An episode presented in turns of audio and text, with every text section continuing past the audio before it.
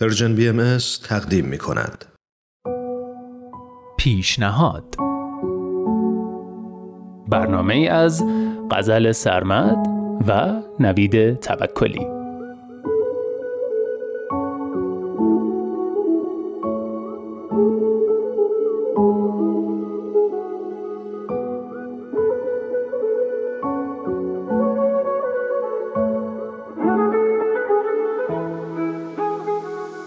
سلام. من نوید توکلی و امروز یه پیشنهاد می‌تونم بگم ایجاد کردنی براتون دارم.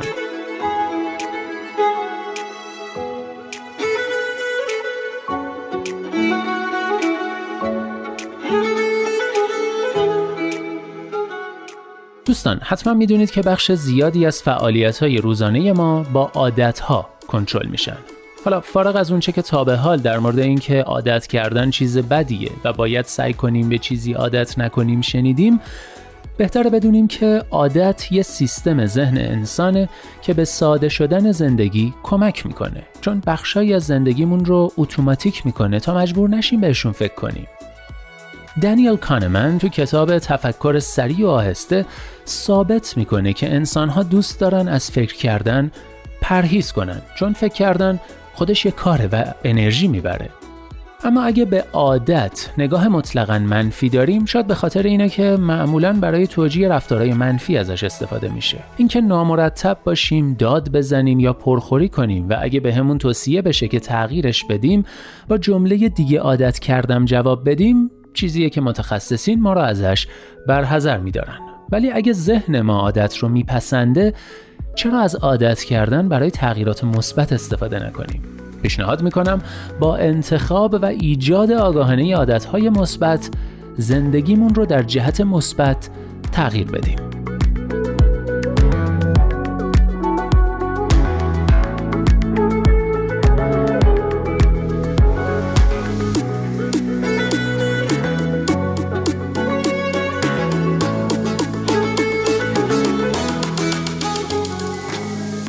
وقتی عادتی ایجاد بشه روی ذهن نقش میبنده و تقریبا بدون فکر سراغش میریم. خب بذارید ببینیم این سیستم چیه و چطوری کار می‌کنه. رفتن سراغ عادت با یه تلنگر شروع میشه. گرسنگی تنهایی استرس کلافگی یا یه notification روی گوشی می‌تونن تلنگر باشن. به دنبال این تلنگر روتین میاد. یعنی مثلا آدم سیگاری با اون تلنگر سیگارش رو روشن می‌کنه. آدم معتاد به گوشی اینترنت گوشیش رو روشن می‌کنه و دونده میدوه. بعد پاداش از راه می‌رسه. این پاداش لزوما یه چیز آنیه.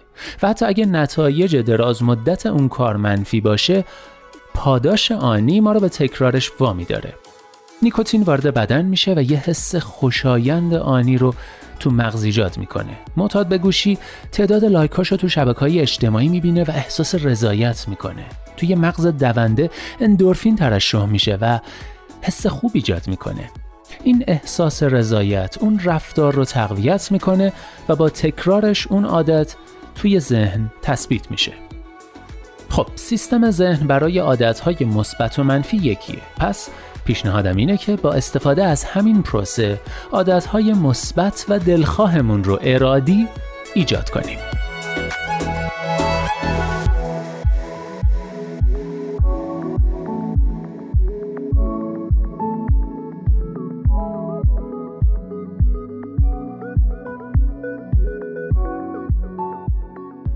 مرحله اول اینه که از خودتون بپرسید چه کاری رو دوست دارم انجام بدم؟ کاری رو انتخاب کنید که بهش علاقه دارید هر کار مفیدی مثل نقاشی، پیاده روی، نواختن ساز، مدیتیشن، نوشتن، کتاب خوندن یا هر کار دیگه ای رو می‌تونید انتخاب کنید مرحله دوم اینه که زمانی از روز رو انتخاب کنید که هر روز سر اون ساعت برید سراغ اون کار و 15 دقیقه براش وقت بذارید. چرا 15 دقیقه؟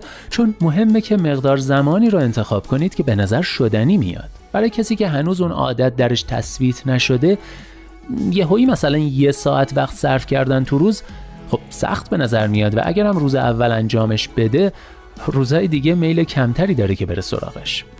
پس زمان شروع رو علامت بزنید و با 15 دقیقه شروع کنید. البته به احتمال زیاد بعد از چند روز متوجه میشید که ناخداگاه زمان خیلی بیشتری رو دارید صرف می‌کنید. این زمان می‌تونه هر موقعی باشه که براتون راحته. اما پیشنهاد من اینه که این کار رو صبح انجام بدید. چون بعد از انجام این ورزش ذهنی حس موفقیتی در شما ایجاد میشه که در تمام روزتون جریان خواهد داشت. مرحله سوم اینه که خودتون رو مجبور کنید که اون کار رو انجام بدید. حتی اگه اون لحظه تمایلی به انجامش ندارید. و اگه حس کردید که دلتون می‌خواد بیخیال بشید سعی کنید حداقل ده روز پشت سر هم هر طور شده انجامش بدید و بعد تصمیم بگیرید. و مرحله نهایی اینه که محصولی از هر جلسه رو ذخیره کنید. اگه می‌نویسید یا می‌خونید کافی حساب تعداد صفحات انجام شده رو نگه دارید. اگه گیتار می‌زنید می‌تونید نتیجه رو ضبط کنید. می‌تونید هم به سادگی با علامت گذاشتن کنار اون روز توی تقویم پیشرفتتون رو ذخیره کنید. بنابراین با رسیدن زمان برنامه ریزی شده تلنگر به وجود میاد.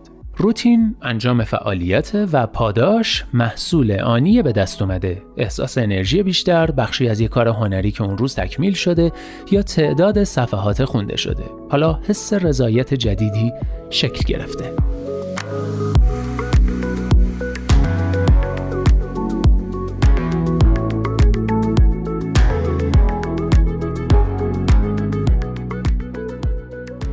می‌دونید خیلی از تلاش ها برای ایجاد عادت به این دلیل به نتیجه نمی‌رسن که قبل از اینکه عادت شکل بگیره و توی ذهن نهادینه بشه رهاش می‌کنیم.